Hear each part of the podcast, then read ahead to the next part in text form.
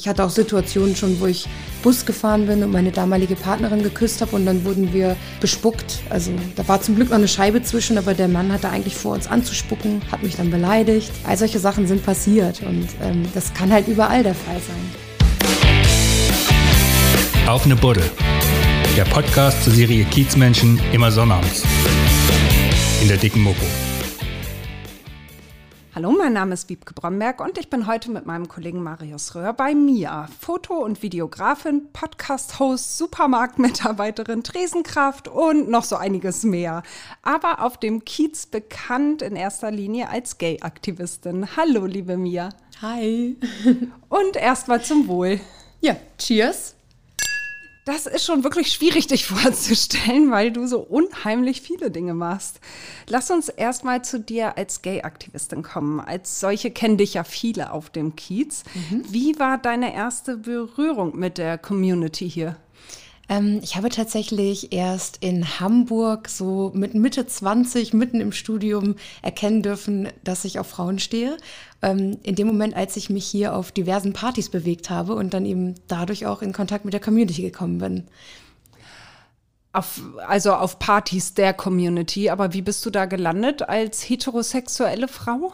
Ich war, oh Gott, jetzt muss ich kurz überlegen, irgendwann, das war... Ja, das war damals im Hühnerposten, nochmal auf einer Party über einen schwulen Freund und ich war im Kostüm dort und bin dort einer Frau aufgefallen, die als Hostess gearbeitet hat und die hat mich dann für einen Videodreh gebucht und irgendwie bin ich dann jedes Wochenende irgendwo gelandet, wo schwul oder lesbisch gefeiert wurde und es hat sich auch ganz schnell ergeben, dass ich da eben auch gearbeitet habe und dann eben als Hostess die Leute begrüßt habe, ihnen Shots gegeben habe und mich ja so generell um sie gekümmert habe und dafür gesorgt habe, dass halt nichts Schlimmes passiert oder genau, so mit ein paar Leuten gequatscht habe und dann hat sich das irgendwie so ergeben, ja. Und dann hat sich auch deine Homosexualität so ergeben, oder? Die hat sich dann so gezeigt. Es kam so aus mir. Also ich habe äh, tatsächlich äh, auf so einer Party eine Frau kennengelernt, die mich dann irgendwie mehr fasziniert hat, als das zuvor der Fall war. Und dann habe ich eben ja darüber herausgefunden, oh, ich glaube, das ist ein bisschen mehr für mich als nur Party, Nightlife, Halligalli, sondern ähm, ich bin wohl auch homosexuell. Und genau, so habe ich das eben erfahren und bin seitdem auch ähm, online sehr aktiv ähm, und kläre auf und kämpfe für Gleichberechtigung, genau, ja. Also durch eine Frau, nicht durch schlechte Erfahrungen, du hast es nicht irgendwie so bis Mitte zwanzig unterdrückt, mhm. weil du dich nicht getraut hast, sondern hast mhm. es da wirklich erst gemerkt? So und so, also ich habe mich ähm, früher nicht mit meiner Sexualität auseinandergesetzt und wurde aber schon als Lesbe gemobbt. Ähm, gerade so im ländlichen Gebiet war das sehr stark, dass ich ähm, auch in der Klasse zum Beispiel ausgegrenzt wurde und beleidigt wurde und lesbisch wurde direkt auch für mich äh, schlimm belegt. Also das ist was Schlechtes, das sollte ich nicht sein, weil dann werde ich ausgegrenzt. Und dann habe ich mir halt geschworen, okay, also wenn ich eins nicht bin, dann auf jeden Fall nicht lesbisch. Und so bin ich halt durch mein Leben marschiert, habe auch Beziehungen mit Männern geführt und habe irgendwann gemerkt, naja, vielleicht ist es das doch. Und habe dann eben, als ich diese Frau kennengelernt habe, gemerkt, oh, ich kann noch ganz andere Gefühle für einen Menschen haben, als die, die ich vorher in den Beziehungen hatte. Es geht noch ein bisschen krasser und äh, da habe ich meine Wahrheit entdeckt, ja. Aber wie, wie kommen Kinder oder Jugendliche in dem Fall dazu, dich als Lesbe zu mobben? Also, also als ich mich geoutet habe, haben einige, gerade so an der Uni zum Beispiel, auch gesagt, ja, es überrascht mich jetzt nicht. Also ich habe wohl schon irgendwas ausgestrahlt, was gay war. Ähm, Ich habe das damals noch nicht sehen können. Jetzt rückblickend denke ich mir auch so, oh wow, okay, ähm, ich war da ein bisschen sehr blind. Also so, ähm, wie ich irgendwie auch mit anderen Mädchen umgegangen bin, hat für mich dann irgendwie doch jetzt zurückblickend gezeigt, ja doch, das hätte ich früher ahnen können. Mhm. ähm, aber damals war das für mich halt, als hätte ich da irgendwie einen blinden Fleck und das habe ich gar nicht realisiert. Und ähm, ich denke mal, das ist anderen eher aufgefallen.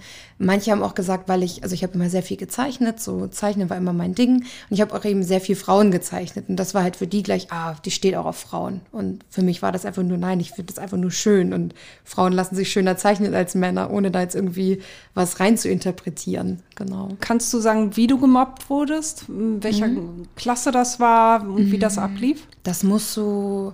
siebte, achte Klasse gewesen sein, circa. Ähm, zum Beispiel beim Schwimmunterricht wurde ich zur Seite genommen von einem Mädchen in der Klasse, die ein bisschen mehr zu sagen hatte, in Anführungsstrichen. Also vor der hatte man auch Respekt einfach.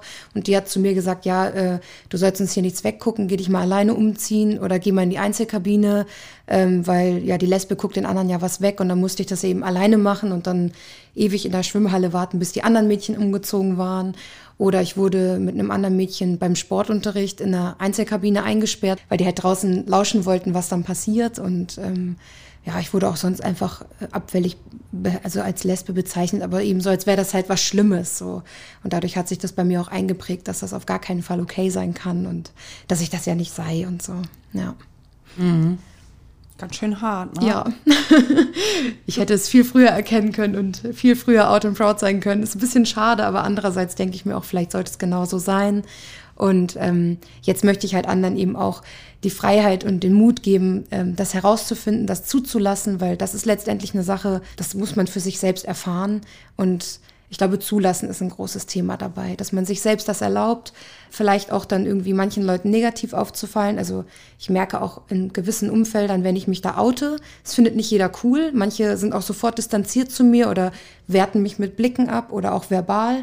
Aber ähm, ich lasse das einfach zu. Ich lasse auch zu, nicht gemocht zu werden, weil nicht jeder das gut findet oder nicht jeder da aus religiösen Gründen zum Beispiel ähm, das respektiert oder, oder okay findet, und das ist auch in Ordnung. So.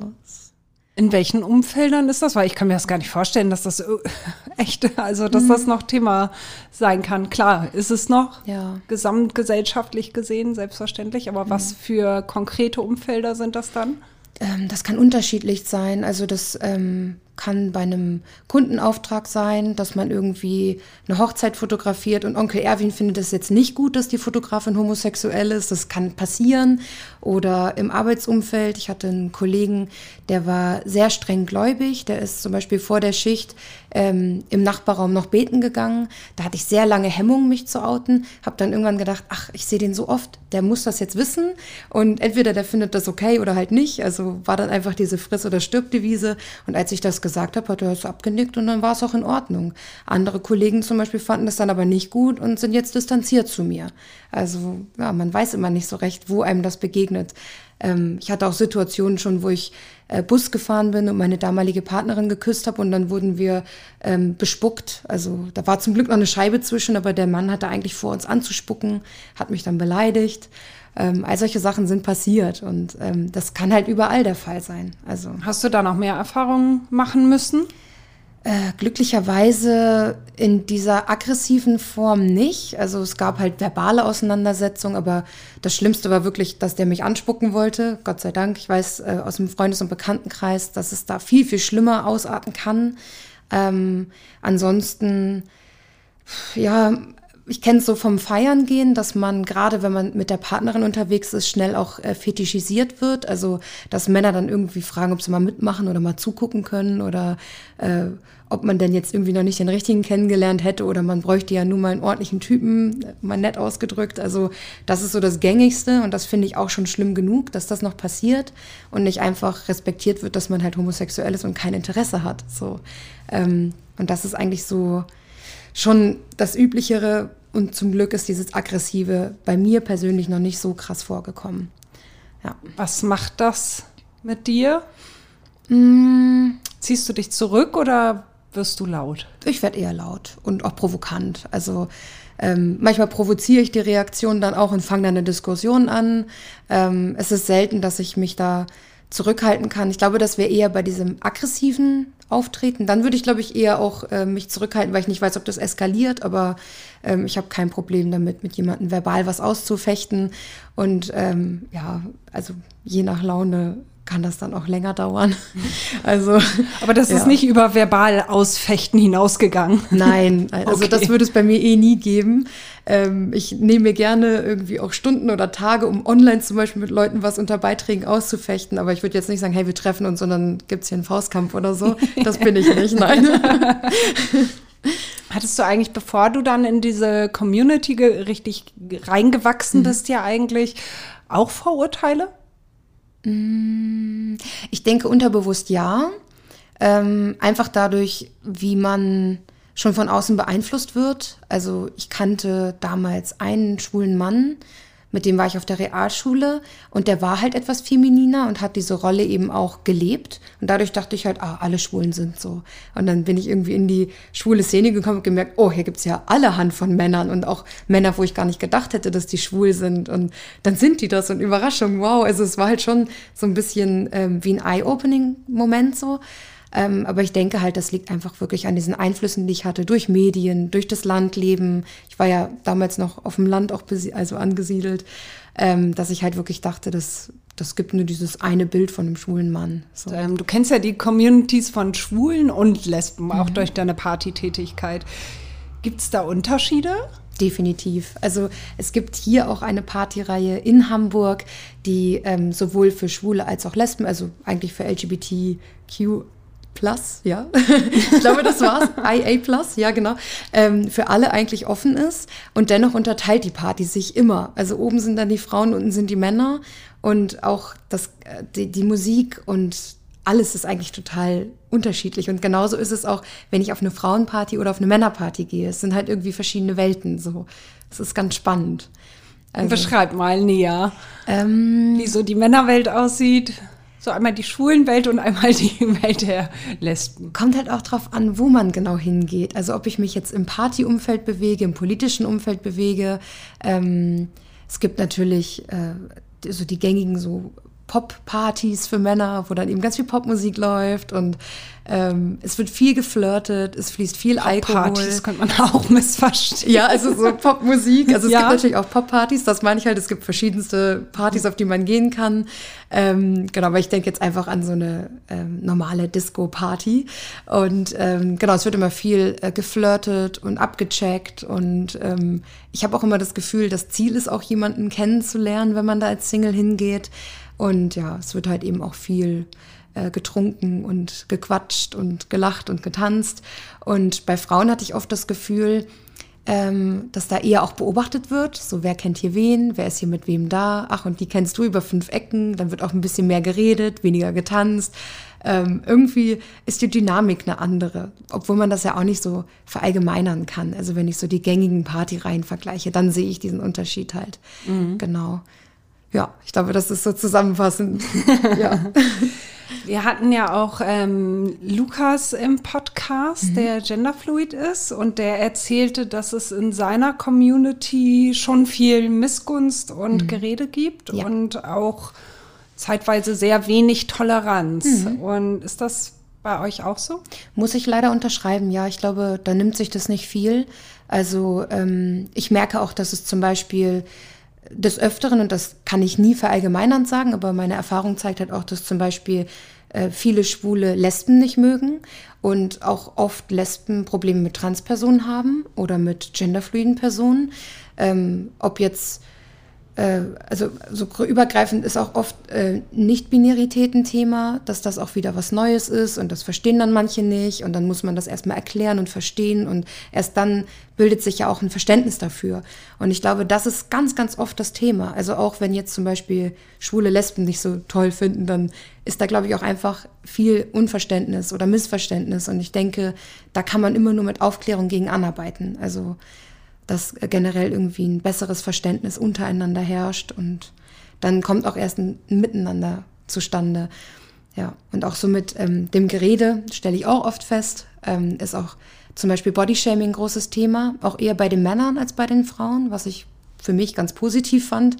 Aber ähm, ich fand es auch schon erschreckend, wie krass so die Idealvorstellungen bei schwulen Männern sind, wie ein Körper auszusehen hat und äh, wie eben nicht oder wie man sich zu geben hat oder wie eben nicht. Das finde ich schon sehr stark präsent dort, was ich sehr traurig finde. Ja, genau, also das habe ich leider auch schon festgestellt, ja. Und wie ist das für dich? Hast du mit irgendwas Berührungs... Äh, Zweifel, sag ich mal. ähm, inwiefern? Na, irgendwie, wenn du sagst, naja, ähm, Lesben können nicht so gut mit, mit Transsexuellen mhm. oder sowas, dass du auch sagst, okay, damit habe ich auch meine Probleme oder sowas? Ähm, nicht innerhalb der Szene, nee. Also das einzige Problem, was ich mit Menschen hätte, wäre, wenn sie Faschisten sind, glaube ich. Ansonsten ist mir eigentlich ziemlich egal, wer wie ist oder wie rumläuft oder wie liebt. Ähm, wenn jetzt jemand aber super krass diskriminierend ist, damit habe ich halt ein Problem, auf jeden Fall. Ja. Gibt es da auch so bestimmte Kategorisierungen oder so, ich weiß nicht, femininer Typ, maskuliner Typ, mhm. äh, irgendwelche Begrifflichkeiten oder so mhm. bei euch? Ja, klar. Es gibt ja überall irgendwie Stereotypen, Schubladen und äh, das gibt's auch bei Lesben. Ähm, da gibt's zum Beispiel äh, die Femme, die halt super feminin ist, der man ja gar nicht ansieht, dass sie lesbisch ist. Äh, die ist meist auch irgendwie äh, mit einer sehr maskulinen Frau zusammen. Irgendwie ergibt sich das immer, dass es dann doch irgendwie sehr heteronormativ daherkommt. Das ist auch ganz weird. Ähm, dann gibt's auch äh, nicht-binäre Personen. Es gibt ähm, Personen, die irgendwo zwischen feminin und maskulin sind, die sind dann eher androgyn. Ähm, ich denke halt, sowas hilft halt wirklich stark für die Orientierung. Ähm, ich wünsche mir halt immer, dass das irgendwann aufhört, dass die Leute das so kategorisieren. Ähm, für mich persönlich war das, als ich gemerkt habe, dass ich lesbisch bin, super, um festzustellen, was für eine Art von Lesbe bin ich eigentlich, was wünsche ich mir, wie soll meine Partnerin aussehen. Da helfen solche Kategorien total, aber letztendlich, und da hat mich zum Beispiel auch meine Partnerin sehr gut ähm, hinterfragt, finde ich. Also die hätte auch gesagt, wofür? Und machen Heteros das auch? Und dann ist mir aufgefallen, oh, nee, upsala, nee, machen sie gar nicht. Und warum tun wir das eigentlich? Und letztendlich spaltet uns das ja nur noch mehr. Also statt dass man einfach nur sagt, ich bin lesbisch oder ich bin schwul, sagt man dann, ich bin äh, queer, femme, ähm, es bringt uns aber gar nicht zusammen, sondern trennt uns einfach. Ja. Ja. Kannst du dich da irgendwo verorten? Äh, so, vielleicht auch nicht innerlich, sondern mh. auch äußerlich, wie du gerne auftrittst? Also früher hätte ich immer gesagt Femme, weil ich immer super feminin rumgelaufen bin. Mittlerweile entdecke ich aber auch, dass ich auch irgendwie manchmal ein bisschen maskuliner rumlaufe, was aber nichts irgendwie an mir ändert oder an meiner Orientierung ändert. Deswegen ähm, habe ich eigentlich... Außer, dass ich sage, ich bin queer, Abstand davon genommen, mich weiter zu kategorisieren. Ähm, genau, also ich würde einfach sagen, ich bin queer, Punkt. Ja, klar. Ja. Ich meine, ja, was trägt die jetzt eine Hose? Die ja. ist doch eigentlich... Genau, das ja, ändert ja. ja dann nichts daran, wie ich nee. liebe oder performe. Und ich habe Tage, da möchte ich unbedingt High Heels tragen und ein Kleid und das liebe ich und das bin ich. Und wenn ich nach Hause komme, sitze ich breitbeinig auf der Couch und das ändert gar nichts daran, wer ich bin. Also, ja. Klar, natürlich. Ja. Du bist ja nicht nur Teil dieser Community irgendwie, sondern wirklich sehr, sehr aktives Mitglied, sage ich mal. Mhm. Ähm, du hast auch eigene Veranstaltungen gemacht. Was genau war das? Ich hatte meine eigene Partyreihe, ist jetzt schon ein paar Jährchen her. Aber ich habe im damaligen hundertsechsunddreißig Grad, das es leider nicht mehr gibt, das war ein Schwulendisco hier auf dem Kiez, ähm, da habe ich eine eigene Partyreihe gemeinsam mit Dragana gemacht, auch eine Hostess, die mit mir dort gearbeitet hat. Und das war die Hard and Soft Party. Und wir waren immer so äh, Counterparts zueinander. Sie war soft, ich war hart oder umgekehrt. Und so haben wir immer diese Partys ausgelegt, dass das irgendwie ein cooles Thema hatte. Wir haben uns von Drag Queens dubeln lassen. Also es war echt eine super coole Zeit, ja. Aber das ist vorbei, ja? Leider, das machst ja. du gar nicht mehr. Ja. Wieso leider? Möchtest du nicht mehr oder würdest du es schon noch mal also, machen wollen? Dadurch, dass der Club sich aufgelöst hat, ist es halt nicht mehr. Und ähm, ich habe auch das Gefühl, dass jetzt so durch Corona auch ganz viel äh, queere Räume und queere Partys gar nicht mehr stattfinden werden. Ich habe so das Gefühl, dass alles gerade ausstirbt, was so für uns da war.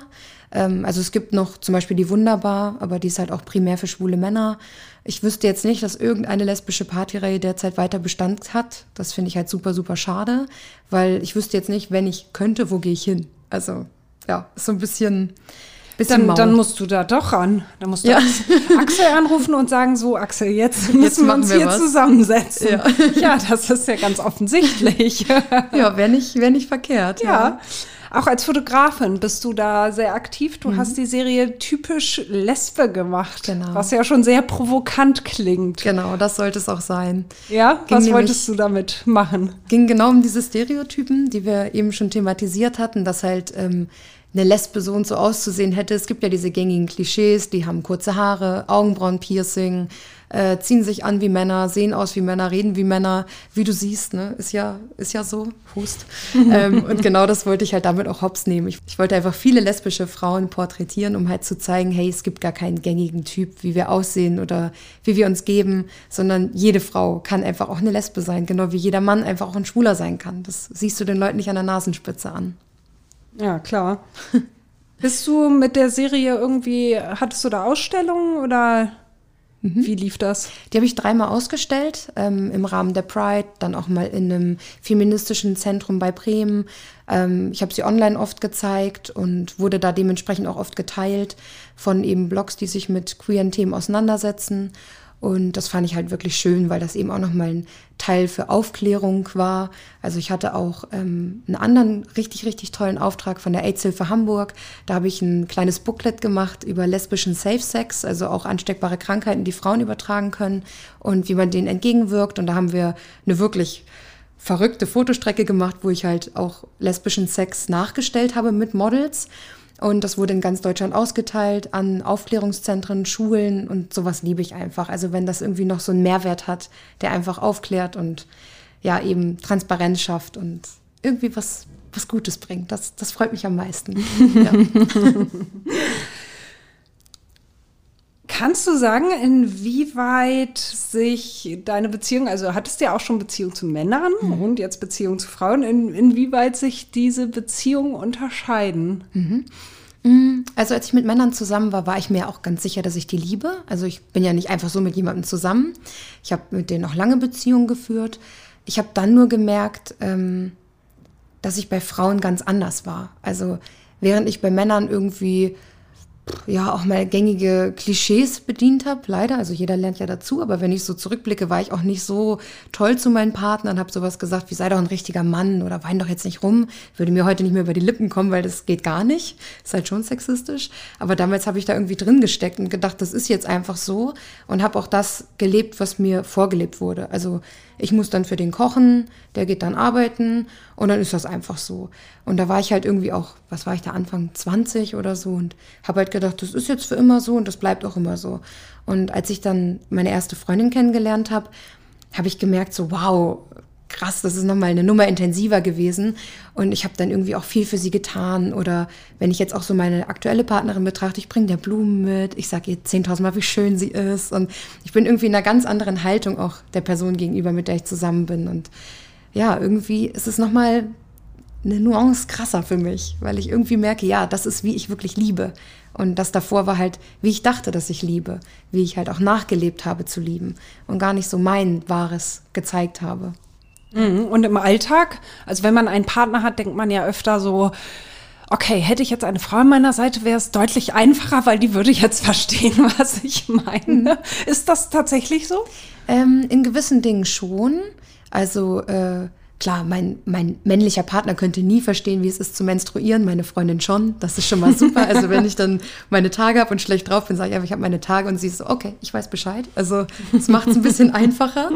Ähm, andererseits denke ich, dass man auf vielen Ebenen das gar nicht so wirklich vergleichen kann oder sagen kann, das ist jetzt so krass anders, weil ich denke, dass ich auch Gespräche, die ich mit meiner Freundin führe, auch mit einem Mann führen könnte. Also es kommt ja immer darauf an, auf welchem Level ist mein Partner, wo bin ich, wo holen wir einander ab, worüber sprechen wir, was interessiert uns und so weiter und so fort. Ja, ja, ich stelle mir jetzt gerade so im Alltag, so Hausarbeit, mhm. so ganz praktische Dinge. Ja. Wo ich manchmal das Gefühl habe, die machen Frauen vielleicht instinktiv anders ja. als Männer. Gar nicht unbedingt. Also meine Freundin und ich sind uns zum Beispiel beide total einig dabei, dass wir Saugen hassen. Wir finden es einfach total ätzend zu saugen. äh, ich liebe Wäsche machen, sie nicht. Dann, weiß ich nicht, kochen wir gleichermaßen gerne. Also es ist gar nicht so unbedingt, dass man jetzt sagt, boah, das ist so äh, typisch. Also ja gut, also ich erfülle vielleicht das Klischee, dass ich nicht so handwerklich begabt bin, meine Freundin aber schon. Also wenn es irgendwie was gibt zum Nageln oder Bohren, dann sage ich Schatz und dann macht sie das so. Also ich weiß nicht, was jetzt da typisch und nicht typisch ist. Also ja, es kann man gar nicht verallgemeinern. Okay, sagen. Also so die großen Unterschiede gibt es dann doch nicht. Nee, eigentlich nicht. Also, das ist auch irgendwie beruhigend zu wissen. Ja. Das ist dann vielleicht leichter, für Heteros auch leichter ja. für den Alltag ja, zu absolut. Ertragen. Du hast jetzt schon öfter erwähnt, dass du ja ziemlich dörflich groß geworden mhm. bist. Ähm, wo bist du groß geworden? Ähm, auf dem Land bei Hildesheim. Bei Hildesheim. Aber gebürtig bist du gar nicht aus Deutschland, ne? Nee, ich bin in Australien geboren worden, bin mit drei nach Deutschland gekommen. Okay, mit äh, dann mit Eltern zusammen hierher, mit drei? Mit meiner Mutter. Mein Vater ist da geblieben und er lebt bis heute noch dort. Ja, ja. Und dann aber hier auf dem Dorf Hildesheim. Erstmal Hannover und dann äh, ja, gab es aber so einen Vorfall, da meinte meine Mutter, nein, wir ziehen jetzt aufs Dorf und da sind wir dann geblieben für ein lockeres Jahrzehnt, ja. Okay, also eigentlich äh, bist du Deutsche?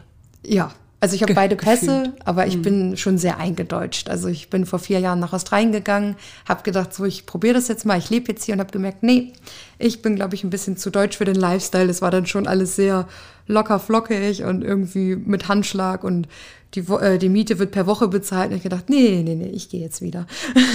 Das war nichts für dich, nee. Ja, ist für Deutsche auch ganz schwer, glaube ich, im Ausland. Wir sind dann schon ziemlich akkurat, oder? Absolut, ja. Ja, das merkt man dann. Mhm. So, kommst du heute nicht, kommst du morgen, ist schwer zu ertragen. Ja, so ging es mir da auch, genau. Ja.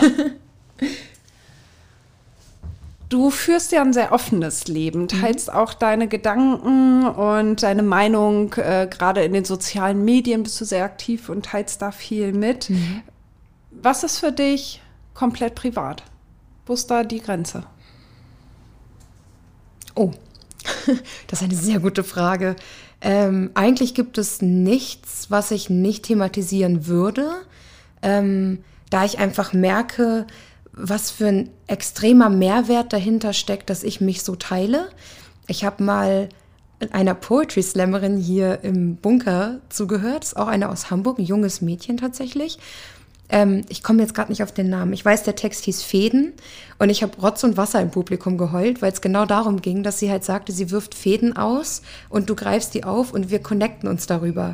Und in dem Moment, wo ich mich für jemanden öffne, öffnet es gegenüber sich auch und man teilt was ganz, ganz Wertvolles. Und ich merke halt, je mehr ich von mir nach außen trage, desto mehr Menschen berühre ich, desto mehr Menschen rege ich an und desto mehr Menschen ändern auch etwas. Und das ist so eine Lawine, die will ich auf gar keinen Fall bremsen, die will ich einfach rollen lassen.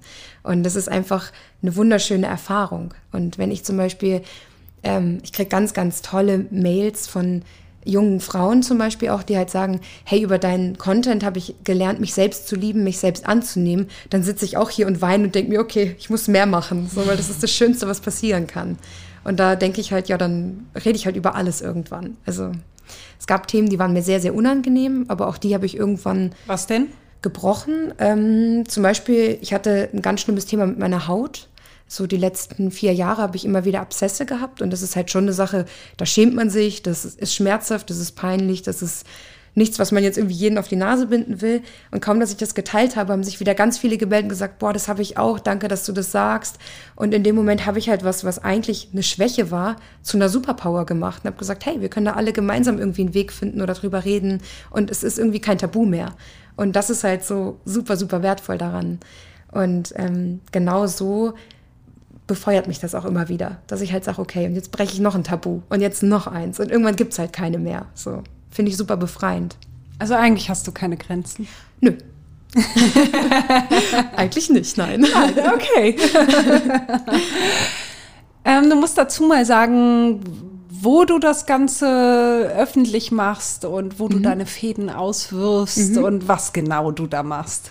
Also ich bin super aktiv auf Instagram und ähm, genau, mache da immer mal wieder Postings oder auch Stories oder auch kurze I G T V-Videos, so heißt das, glaube ich, ja, I G T V, ähm, wo ich dann eben Dinge thematisiere oder YouTube mache ich auch. Da setze ich mich auch länger hin und rede halt sehr äh, intensiv über Sachen, die ich erlebe. Da habe ich zum Beispiel auch ganz viel über meine Magenverkleinerung gesprochen und auch wirklich tiefergehend, weil mir ganz, ganz viel da am Herzen gelegen hat, was ich nicht einfach in so einem zehn-Minuten-Video oder einem in der sechzig-Sekunden-Story hätte abfrühstücken können. Da gibt es dann irgendwie eine halbe Stunde oder eine Dreiviertelstunde, wo ich wirklich nur sitze und rede, weil es da einfach noch tiefer geht. Ja. Ja, Magenverkleinerung, dazu muss man sagen, dass du eine wirklich krasse äußerliche Veränderung mitgemacht mhm. hast. Also ich habe alte Fotos von dir gesehen und habe dich tatsächlich kaum wiedererkannt jetzt. Ja. Du ähm, hast dich radikal verändert. Wie genau. kam es dazu? Also ich habe ähm, über ein Jahrzehnt mit sehr starkem Übergewicht zu kämpfen gehabt. Ähm, beziehungsweise ich war eigentlich schon immer auch kräftiger, aber dieses extreme Übergewicht hatte ich so in dem letzten Jahrzehnt vor der O P. Ähm, das kam durch eine Lungenembolie und ich wurde danach halt mit Cortison behandelt und bin irgendwie nur aus allen Nähten geplatzt und konnte nicht mehr abnehmen. Und dann hatte ich versucht, die Risikofaktoren einzudämmen, habe aber dennoch sechs Jahre später eine zweite Embolie bekommen. Bei der ersten war meine Lebenserwartung vier Tage. Bei der nächsten, die ich dann hatte, war es auch kritisch, aber nicht ganz so doll wie bei der ersten. Und da habe ich gesagt, ich will keine dritte haben. Irgendwas muss ich ändern. Und dann habe ich eben den letzten Risikofaktor, das Übergewicht, noch ausmerzen wollen und habe es auf eigene Faust eben nicht geschafft und habe mir dann zum dreißigsten diese Magenverkleinerung selbst geschenkt, so gesehen. Also ich habe halt gesagt, so jetzt dieses Jahr mache ich das und dann habe ich das auch durchgezogen. Mhm. Wie viel hast du gewogen vorher und nachher? hundertfünfzig Kilo. Und ähm, ich hatte jetzt ein ähm, Mindestgewicht, also das wenigste, was ich hatte, lag bei fünfundsiebzig, aber ich habe jetzt auch schon wieder zugenommen. Das finde ich auch völlig in Ordnung so. Das ist auch so ein Punkt, wo man dann irgendwann wieder in den Regain kommt. Und ähm, genau, aber ich habe so im allem, alles in allem habe ich mich eigentlich einmal halbiert. Ja. Das ist schon krass. Mhm. Was hat das mit deinem Leben gemacht? Ähm, es hat mein Leben komplett auf den Kopf gestellt. Komplett. Also ähm, ich habe mich auf vieles vorbereitet, aber ich hätte nicht erwartet, dass es dann doch so doll kommt. Also ich habe mich schon auf einen Identitätsverlust eingestellt, weil ich mich mit diesem Körper, den ich vorher hatte, sehr stark identifiziert habe. Ich habe mich auch darin wohlgefühlt. Also für mich war halt, als ich so übergewichtig war, wichtig, immerhin lebe ich. So, und mir ist egal, wie viel ich da wiege, Hauptsache ich darf hier sein. Und ich habe das dann irgendwann auch total embraced, diese übergewichtige, voll tätowierte, grünhaarige Frau zu sein, die in den Raum kommt und keiner kann an ihr vorbeigucken. Das war so mein, mein Mut, wenn ich irgendwo hingekommen bin. So, ich bin jetzt hier und ihr müsst damit klarkommen. Und ähm, ich konnte sehr gut mit mir umgehen. Ähm, ich wollte aber meine Lebensqualität und auch meine Lebensdauer verbessern, also verlängern auch einfach. Und habe deswegen die O P gemacht. Und der Identitätsverlust hat mich dann doch ganz schön von den Socken gehauen. Also ich war dann sehr überrascht, dass ich weniger darauf klargekommen bin, die Person von heute zu sein, als die von vorher. Weil man ja eigentlich, auch wenn man sich so Vorher-Nachher-Berichte anguckt, immer hört, boah, jetzt ist alles so viel besser, mir geht's so viel besser und ich bin so viel schöner und es ist immer alles super positiv. Und das war bei mir irgendwie nicht der Fall. Also meine Werte sind jetzt eins a, ich bin so gesund wie noch nie in meinem Leben, aber ich habe mich noch nicht wieder. Und ich bin jetzt seit drei Jahren in diesem Zustand, wo ich mich noch nicht wieder habe. Also ich gucke in den Spiegel und bin immer noch so, okay, wer ist das jetzt genau? Also ich sehe mich immer noch nicht. Ähm, ich hatte das mal in einer Doku auch thematisiert, dass ich jetzt eine Art Körperschemastörung habe. Also nicht ganz zuordnen kann, wo fange ich an, wo höre ich auf, wer bin ich, wie sehe ich aus, sehe ich überhaupt gut aus, was ist hier überhaupt los?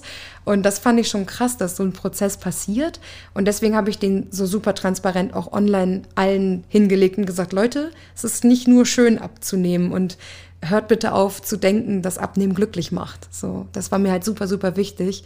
Und da poche ich auch immer wieder drauf. Also, ja. Mhm. Bist du denn jetzt glücklich? Oder auf dem Weg dahin? Ja, ich bin auf dem Weg dahin, aber ich würde es immer unabhängig auch von meinem äh, Körper betrachten. Also ich bin jetzt auf dem Weg dahin, glücklicher zu werden, weil mein Leben sich gut festigt, weil ich irgendwie gute berufliche Aussichten habe, weil ich tue, was mich glücklich macht, weil ich äh, viel Freude habe, wenn ich irgendwo draußen bin oder so. Also ich möchte da immer von dem weggehen, was mit mir äußerlich passiert ist. Also weil äh, Freude und Glück finde ich irgendwo anders, aber nicht in meinem äußerlichen Erscheinungsbild. Aber kannst du gut mit deinem Körper jetzt leben? Also hast du den so, wie er ist, akzeptiert oder ist das, fällt dir das nach wie vor schwer? Das ist immer noch im Prozess, weil alleine dadurch, dass ich jetzt ja um die siebzig Kilo abgenommen habe, habe ich super viel überschüssige Haut. Ähm, mir wurde mal gesagt, das sieht aus wie ein Ballon, in dem man eine Nadel gepiekst hat. Und das finde ich auch. Also es ist halt wirklich einfach ganz viel schlabberige Haut. Und ähm, da muss man irgendwie mit zurechtkommen. Also es ist ganz oft auch so, dass ich mich einfach irgendwie mit mir selbst auseinandersetze und mich haptisch kennenlerne, dass ich halt verstehe, was da passiert ist, weil das Gehirn braucht ewig dafür. Es ging halt einfach zu radikal, zu schnell. Und ähm, ich kann das immer noch nicht so auf einen Nenner bringen. Ich möchte aber, bevor ich zum Beispiel sage, ich lasse das entfernen, damit durch sein. und damit cool sein und sagen, ja, das ist jetzt mein zu großes Hautkostüm, da stecke ich halt drin, okay. Und wenn ich da bin, dann würde ich erst sagen, mache ich den nächsten Schritt. Genau wie ich das ja bei der ersten O P auch gemacht habe. Erstmal wollte ich in dem großen Körper klarkommen, um dann in diesen kleinen Körper zu kommen. Aber es ist schon für dich klar, dass du das machen lassen möchtest dann? Ja. Also es hat jetzt auch lange Bedenkzeit gebraucht. Ich habe jetzt das erste Mal vor anderthalb Jahren mit einer Chirurgin über diesen Eingriff gesprochen, wo sie schon sagte, ja, wir können das demnächst machen. Aber da war ich noch so, ich weiß nicht. Und jetzt habe ich das wirklich auch wirken lassen. Und auch dadurch, dass mit Corona jetzt meine ganzen Nachsorgetermine verschoben wurden, da hatte ich auch noch genug Bedenkzeit. Und jetzt merke ich so, ja, so langsam bräuchte ich das auch, damit ich diese Differenz in meinem Kopf hinbekomme. Weil ich jetzt ganz oft noch denke, ich sehe aus wie vorher. Das ist total skurril. Und ich glaube, es würde mir helfen, wenn diese Haut weg wäre, dass ich das besser realisiere. Ah nee, warte, da ist ja was passiert. So, es ist schon sehr krass, was im Kopf alles abgeht dabei. Ja. Also ich kann dir sagen, du siehst nicht aus wie vorher. Ja. Ich habe dich äh, nicht erkannt ja. von den Fotos. Das merke ich, ich auch, wenn ich äh, alte Bekannte treffe. Das hatte ich letztes Wochenende. Das hat einen Moment gedauert und ich musste sagen, wer ich bin, damit da der Groschen fiel. Da habe ich gesagt, okay, du siehst anders aus. Ja, es ist irre, aber mein Gehirn sieht halt immer noch äh, die Mia von vorher. Ja. Ja, jetzt dann eine neue Mia und ganz ohne grüne Haare. Genau, ja. Die willst du nicht mehr? Ähm, also ich hatte ja damals auch ähm, Dreadlocks und ich habe mich mit dem Thema kulturelle Aneignung beschäftigt, weil ich damit auch oft konfrontiert wurde.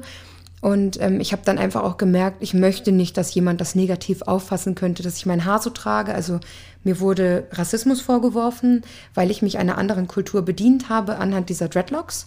Und das fand ich auch erstmal so ein bisschen, wie, warum überhaupt? Und habe mich erstmal dagegen gewehrt, habe mich dann aber ganz viel belesen, ganz viel mit Leuten unterhalten, habe halt gemerkt, okay, das kann hier und da halt negativ aufstoßen. Und dann habe ich beschlossen, ich nehme die raus, also ich kämme die raus. Und dadurch, dass auch klar war, dass mir die Haare ausfallen werden, habe ich auch gleich einen Kurzschnitt gemacht und habe gesagt, gut, dann regeneriert sich das hier mal alles und fertig ist. Ja, ja, es ist schon eine krasse Verwandlung. Ja, absolut. In deinem Facebook-Profil steht auch, dass du Therapeutin bist. Mhm. Also du bist ja unglaublich viel. Du musst es gleich, ja. du musst es gleich nochmal, wir müssen es nochmal irgendwie aufdröseln, ja. was du noch alles so machst. ähm, aber da steht, dass du auch Therapeutin bist. Mhm. Was ist, was für Therapeutin bist du? Ich habe eine Ausbildung gemacht zum systemischen Coach ähm, und das hat viel mit Familienstellen zu tun. Und ähm, genau, es ist halt so ein Therapieverfahren, wo ich mit einer Person anhand der Ursprungsfamilie Thematiken entdecke und aufdrösele. Also es ist sehr äh, praxisnah, man macht das meist in einer großen Gruppe mit Menschen, die dann Stellvertreter für Familienmitglieder sind. Also du musst deine Familie nicht damit hinbringen, sondern du kommst und sagst, ach, ich habe das und das Thema und dann muss ich als Therapeut ablesen, wo das in der Ursprungsfamilie herkommen kann und dann muss man eben den Klienten bitten, stell mal den hin und den hin und dann nimmt man sich von diesen fremden Leuten Personen, die für diese Person stehen. Und dann setzt man sich an die Seite und schaut, was passiert. Und als Therapeut geht man dann rein und fragt die einzelnen Personen, was fühlst du, wenn du hier hinschaust? Und so dröselt man auf, was da in der Person ganz tief im Inneren meist auch als Kind passiert ist und geht dann an die Weiterbehandlung der Sache. Und das machst du aktuell auch, ja? Das habe ich gelernt, aber ich habe das danach nie aktiv ähm, praktiziert. Ich wollte das machen, damit ich mit mir selbst vorankomme und damit ich mit anderen Menschen sensibler und einfühlsamer sein kann, gerade auch bei der Fotografie. Mein Steckenpferd ist da halt ganz stark Akt und Wäsche und dann möchte ich halt für die Person, die da nackt vor mir liegt, nicht aufdringlich erscheinen, nicht unsensibel erscheinen. Deswegen habe ich gedacht, gut, vielleicht ist so ein bisschen therapeutischer Background ganz hilfreich und das hat sich auch befürwortet. Also wenn ich ein Akt-Shooting hatte, wurde mir teilweise gesagt, ich habe vergessen, dass du da bist, was ich halt perfekt finde, weil dann weiß ich, die Person, die da ge- gelegen hat, gestanden hat, die hat mich ausgeblendet und hat sich gefühlt und sich gezeigt. Und genau das möchte ich ja am Ende. Okay, aber möchtest du das, würdest du das gerne machen? Also, also ich hätte... Ein, wirklich arbeiten ja, als Therapeutin? Ich hätte ein riesiges Interesse daran, als Sexualtherapeutin zu arbeiten. Das ist halt auch eine Sache, die mich brennend interessiert, gerade auch im Be- ähm, in Bezug auf queere Themen.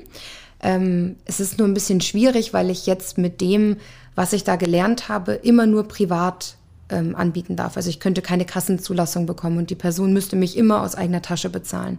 Und das finde ich ein bisschen schwierig. Also ich würde dann schon nochmal gucken, ob man eine Weiterbildung macht und dann eben eine Kassenzulassung bekommt. Das wären aber wahrscheinlich auch nochmal vier Jahre weitere Ausbildung. Ja. Ja, das wäre schon zackig, ne? Genau. Aber du machst ja noch unheimlich viele andere Sachen. Mhm. Also arbeitest, erstmal du arbeitest im Supermarkt, ne? Genau. Ja. Wo? Was? Hier bei Lidl auf dem Kiez. Bei Lidl auf dem Kiez? Genau. An der Kasse oder wie? Auch, ja. Also ich mache Warenverräumung, ich backe, ich reinige, ich befülle äh, die Regale, ich kassiere. Ich bin da irgendwie Mädchen für alles, ja. Weil du dich da beworben hast und so einen Aushilfsjob machen wolltest? Ähm, ich habe mal in München gewohnt und mein bester Freund hat bei Lidl hier in Hamburg gearbeitet und ich wollte zurück nach Hamburg und dann hat er gesagt, du, probier doch mal Lidl. Da habe ich mir gedacht, warum eigentlich nicht? Und dann habe ich da angefangen und bin jetzt irgendwie seit drei Jahren da nicht weggekommen. Es ist so meine Basis, ich mache das halt in Teilzeit und äh, habe immer noch genug Zeit und Freiheit, als dass ich meine Fotografie, was ja mein eigentlicher Beruf ist, noch machen kann. Und dennoch habe ich immer so eine safe Basis und irgendwie sowas Bodenständiges finde ich auch nicht verkehrt.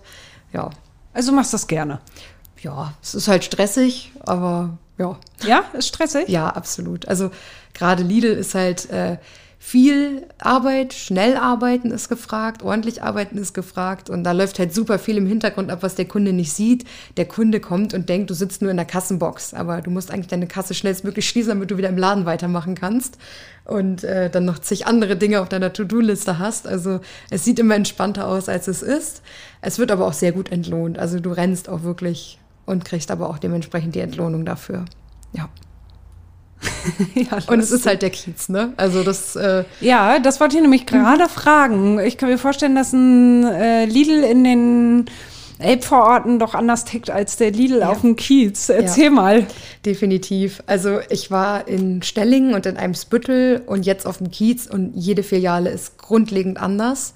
Und der Kiez ist halt, also man kennt ja diese berühmte Penny-Doku.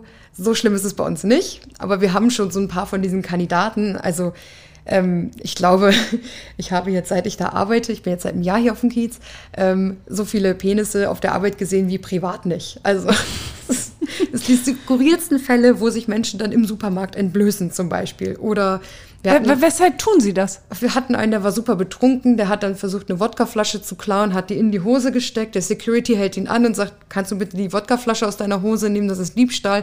Und dann hat er einfach komplett blank gezogen. Also man kann es sich nicht ausdenken, was so passiert, aber es passiert. Wir hatten auch letztens einen Ladendieb, der hat mit äh, diesen kleinen Schnapsflaschen geworfen, um sich zu wehren. Und die zerklirrten überall und er schrie und warf. Also es ist sehr skurril, was so abgeht. Und ich glaube, das Highlight war, dass uns eine in den Weingang gekackt hat. An einem Samstag bei Höchstbetrieb. Und wir wissen nicht, wann und wie sie das geschafft hat. Aber da war ein Häufchen. Ja. Und ihr wisst, dass es eine Frau war? Oder also diese ein, Person. Eine Person, ja, okay. Genau, die, also, die Person war das gerade, genau. Oh. Wir wissen nicht, wer. Ich kam aus der Mittagspause und dann war der Haufen da. Und ich war so, was, wo, woher und überhaupt und wie macht man das?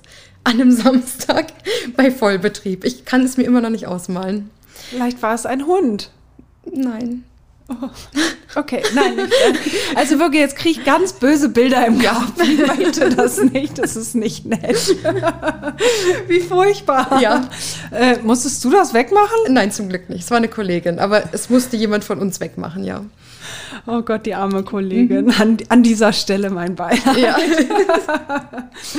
Aber das hat dich nicht nachhaltig äh, so schockiert, dass du aufhörst da? Nö. Also du möchtest weiter bei Lidl arbeiten? Ja, also das ist so ein bisschen Action und ja, wie gesagt, dieses Bodenständige, daran weiß ich halt zu schätzen, also ja. Du arbeitest auch noch in der Bar, ne? Genau, im Bunny Burlesque auf dem Kiez, also große Freiheit und ähm, da mache ich halt Placement und Service. Und das ist so mein, mein Freizeitausgleich, wo ich dann meine Persona ausleben kann. Das finde ich halt richtig schön. Also ich bin ja da zum einen im Supermarkt, zum anderen Fotografin. Und da kann ich halt so meine, meine Queerness auch ausleben. Also da darf ich mich auch aufdressen und eine Perücke tragen und keine Ahnung was machen. Ist alles völlig egal. Ähm, das finde ich halt geil. Das ist so für mich einfach super bereichernd. Und der Laden gibt mir auch richtig, richtig viel, was so Body Positivity angeht. Also unsere Tänzerinnen sind einfach grandios, was das angeht. Also auch die Ansprachen, die da kommen, das ist einfach, das ist crazy. Ich liebe diesen Ort, ja. Das ist echt schön. Ja, schön. Ja. Und wie oft bist du da? Ähm, das ist unterschiedlich. Also je nachdem, wie das mit meinen anderen Jobs so geht, nehme ich mir immer die Samstage oder Freitage, dass ich dann dann meine Nachtschicht mache.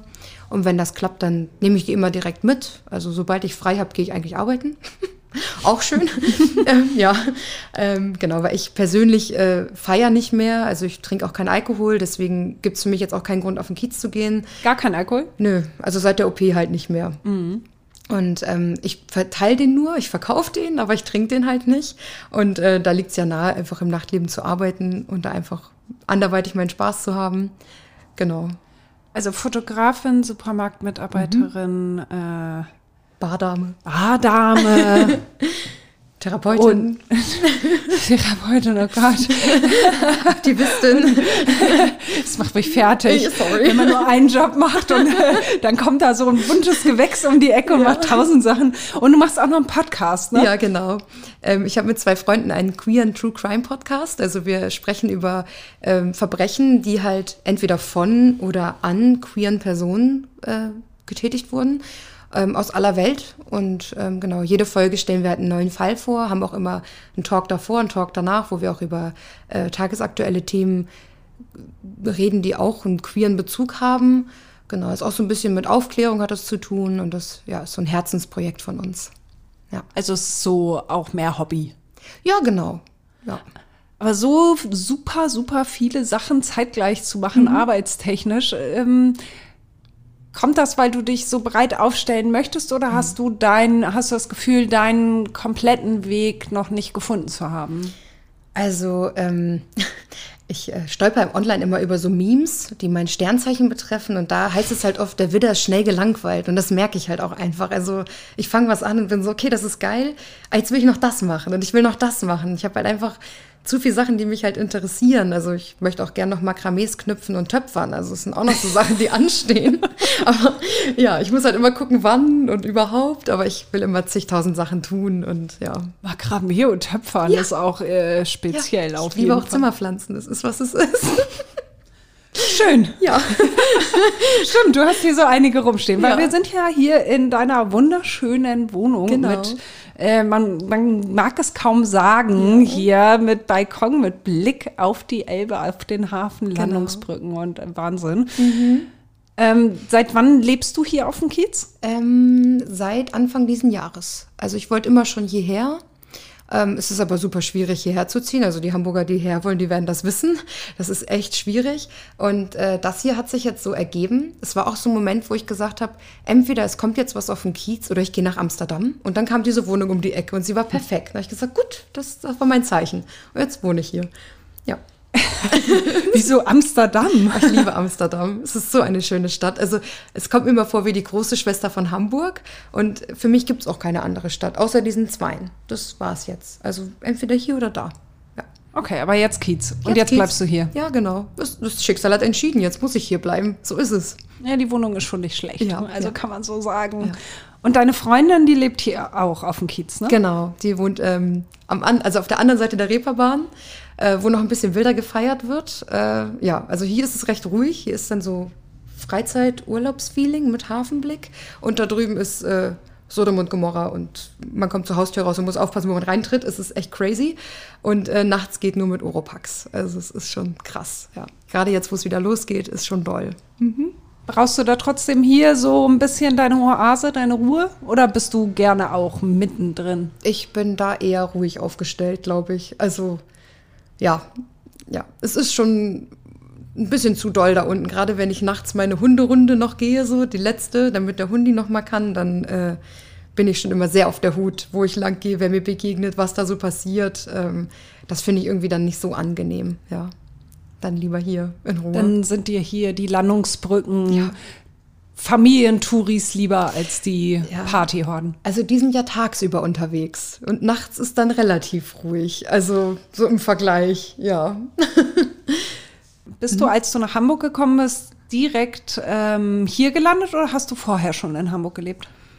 Ich bin zum Studieren hierher gekommen, zweitausendneun, und habe erstmal total äh, ländlich in Rahlstedt gelebt. Und dann bin ich so langsam näher ran, habe, glaube ich, fast ein Jahrzehnt in Wandsbek verbracht, bin dann nach Sankt Georg, um jetzt auf dem Kiez zu landen. Ja. Hast dich vorgepirscht sozusagen. Ja, genau. Ja, so was hast du studiert? Kommunikationsdesign. Ja. Also du bist Grafikdesignerin eigentlich. Ja, also so äh, laut äh, Handelsregister bin ich Gebrauchsgrafikerin und kann halt alles im Werbebereich abdecken. Also da wurde einem wirklich alles gezeigt, von Webseiten, Videos, Fotos, Grafik, Kampagnen, alles.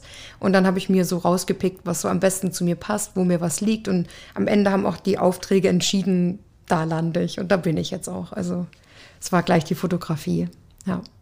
Also das andere bietest du jetzt gar nicht mehr an oder also doch noch? Videos schon noch und es kommt halt ganz drauf an. Also bei dieser besagten Broschüre der AIDS-Hilfe zum Beispiel habe ich halt eben auch das Layout gemacht und das alles bis zur Druckvorstufe gemacht. Also das geht schon, also so kleine Broschüren oder Flyer oder Visitenkarten, das ist alles schon noch drin. Aber ich glaube, bei einem ganzen Magazin, da würde ich schon ganz schön ins Schwitzen kommen, ja.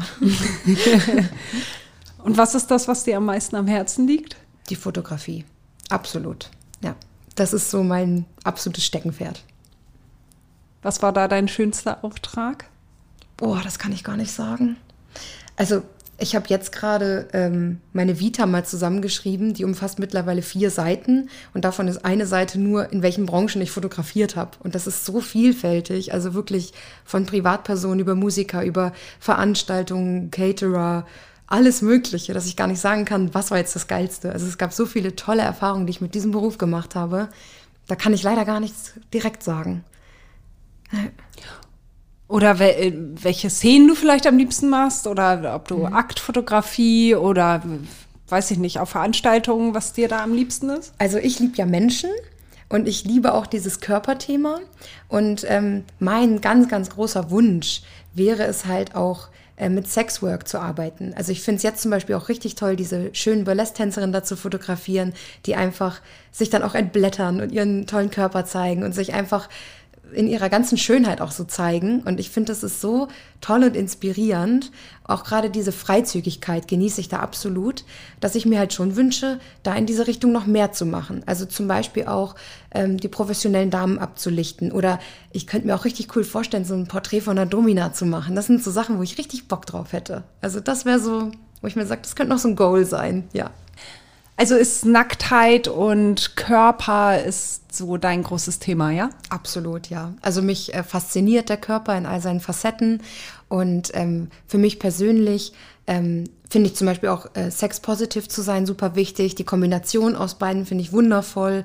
Und ich denke auch so, aufgrund meiner eigenen Erfahrungen mit dem Thema Körper zieht mich das einfach immer wieder magisch an. Also ich hoffe halt, dass ich Ähm, nicht nur schöne Bilder mache, sondern dass meine Bilder irgendwie einen Mehrwert haben, der in anderen Menschen wieder was bewirkt. Also wie ich vorhin auch sagte, mein Aktivismus soll halt in anderen etwas auslösen und sie animieren und inspirieren. Und genauso wünsche ich mir das für meine Bilder. Also ich möchte, dass das Bild von Schönheit vielfältiger wird, dass eben die Menschen verstehen, dass Schönheit in allem und jedem zu finden ist und dass dieses Bodyshaming und dieses Bewerten von Körpern abnimmt, dass das einfach irgendwie sich bessert, dass wir einfach Menschen so schön finden, wie sie sind und nicht anfangen zu sagen, ach, du könntest noch hier ein bisschen weniger und da ein bisschen mehr. Und ähm, ich finde halt diesen ganzen Schönheitswahn unserer Gesellschaft super bedenklich und ich würde gerne etwas dagegen anarbeiten und eben auch ähm, Imperfektion, vermeintliche Imperfektion mehr betonen und eben, ja, weiß ich nicht, diverser aufgestellt fotografieren und nicht einfach, weiß ich nicht, das perfekte Ablichten, sondern Perfektion finden in allem. Das ist mir irgendwie immer so ein Herzensthema, ja. Dann wünsche ich dir, dass du in die Richtung ganz, ganz viele Aufträge bekommst. Danke. Und ganz viel Aufklärungsarbeit noch leisten kannst. Ja. Ganz herzlichen Dank für das schöne Gespräch. Danke ebenso.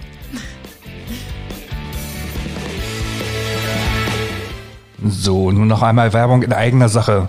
Hamburg Freihaus. Testen Sie die Mopo als digitale Zeitung. Fünf Wochen für nur fünf Euro. Jetzt bestellen unter w w w punkt mopo punkt d e schrägstrich testen.